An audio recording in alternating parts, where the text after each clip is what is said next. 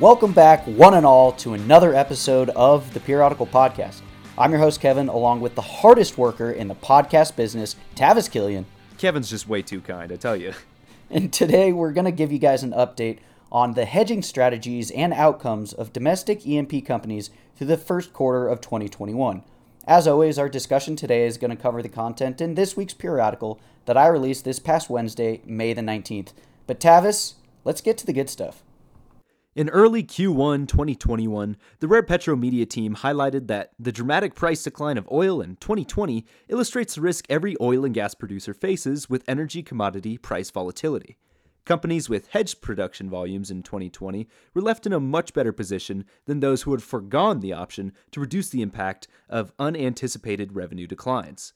Without the protection of an effective hedging program, an upstream's company cash flows are wholly subject to the volatility of the market. However, the RP team predicted that with upward price projections for the coming year, institutions distributing hedges to major oil companies for a portion of anticipated production may see greater returns than recent years, most certainly greater than 2020. Many producers raced to lock in sales when crude prices rose to just over $40 a barrel in the final quarter of 2020 and now are facing huge losses after oil prices climbed to above $60 per barrel during the first quarter 2021. In the final quarter of a historic 2020, United States E&P companies had hedged 41% of their total forecasted 2021 oil output at an average price floor of $42 per barrel, WTI that is, significantly lower than 2020's floor of 56 per barrel. The analysis included 20 producers that collectively accounted for 32% of 2020 oil output in shale plays and 10 operators whose net production represents more than 20% of the total 2020 shale gas output. A few of the main operators with 2021 hedges included Pioneer Natural Resources, Chesapeake and Concho Resources, now ConocoPhillips. All of these companies were protected from downward price volatility, but were simultaneously limited from potential upward gains. When the initial impacts of the COVID 19 pandemic began rolling through global markets, producers with the most robust hedge books found themselves better positioned to withstand the low price environment, and many brought this strategy with them into 2021. The problem is to lock in downside protection, producers will typically sacrifice some upside to lower the cost of limiting downside risk. They may even give up some upside on additional barrels that do not have downside protection to further lower the overall cost of the hedging program. When price projections for 2021 began to emerge after the new year, RP analysts became concerned about the extent of this downside protection strategy for domestic E&P producers and noted significant upside potential for the institutions distributing hedges.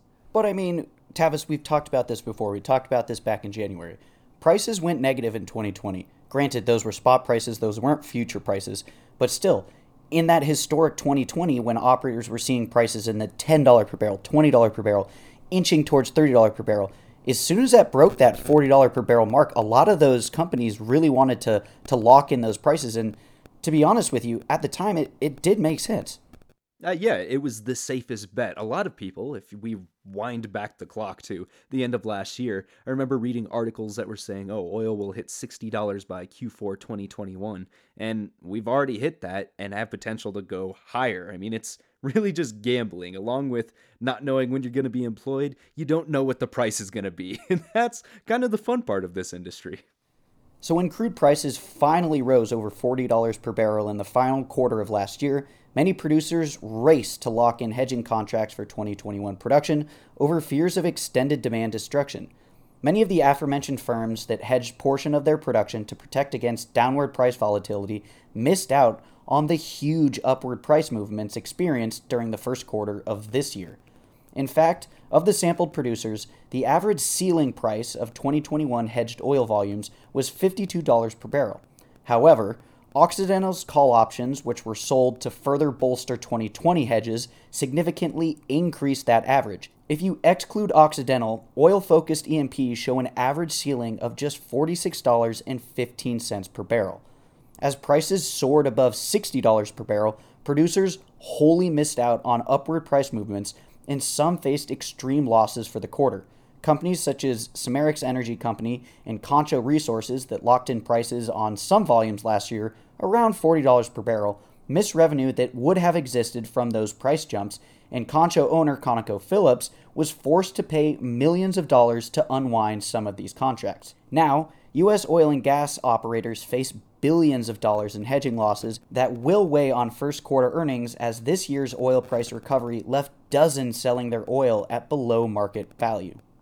Benchmark WTI crude prices have already doubled from year ago levels, averaging over $58 per barrel for the quarter that ended March 31st.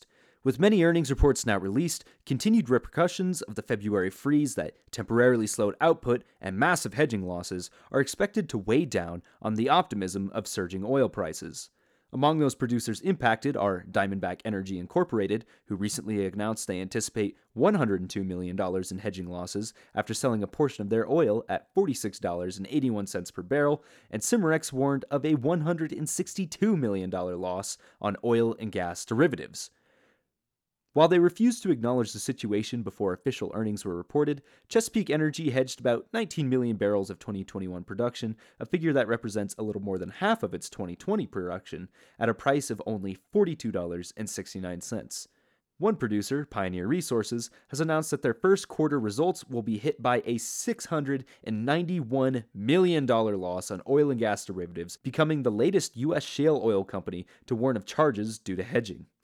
While that number is staggering, they are not alone. In a review of 66 producers, Enverus estimates U.S. producers face an aggregate $7 billion in hedging losses for the quarter.